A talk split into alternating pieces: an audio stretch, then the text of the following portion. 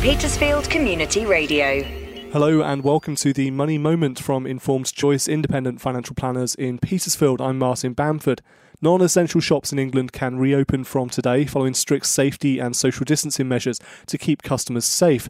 Prime Minister Boris Johnson urged people to shop with confidence as they return to the high street for the first time in three months.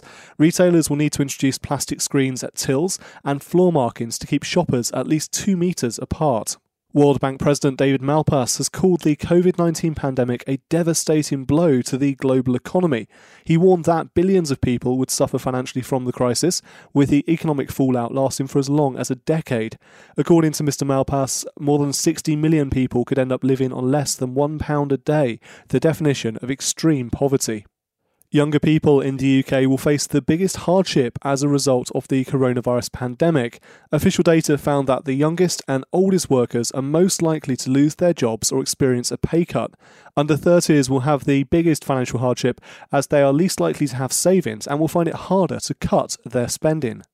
Government financial support schemes have missed more than 1 million people, according to an influential committee of MPs.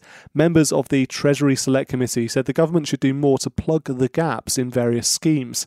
Among those who didn't receive government funding are freelancers and recent employees.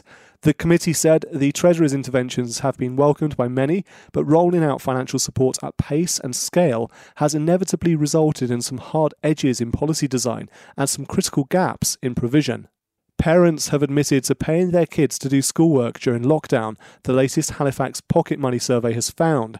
With the majority of kids not returning to school until September at the earliest, nearly a third have already resorted to using money as an incentive to provide motivation during the lockdown.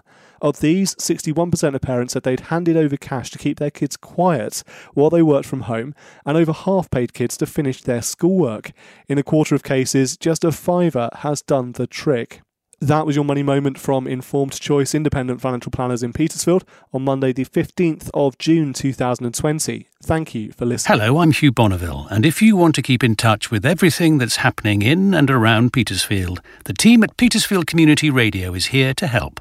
The daily morning report is full of essential local information, and the P Pod brings you personalities and real human stories every week. Find them all at petersfieldradio.uk.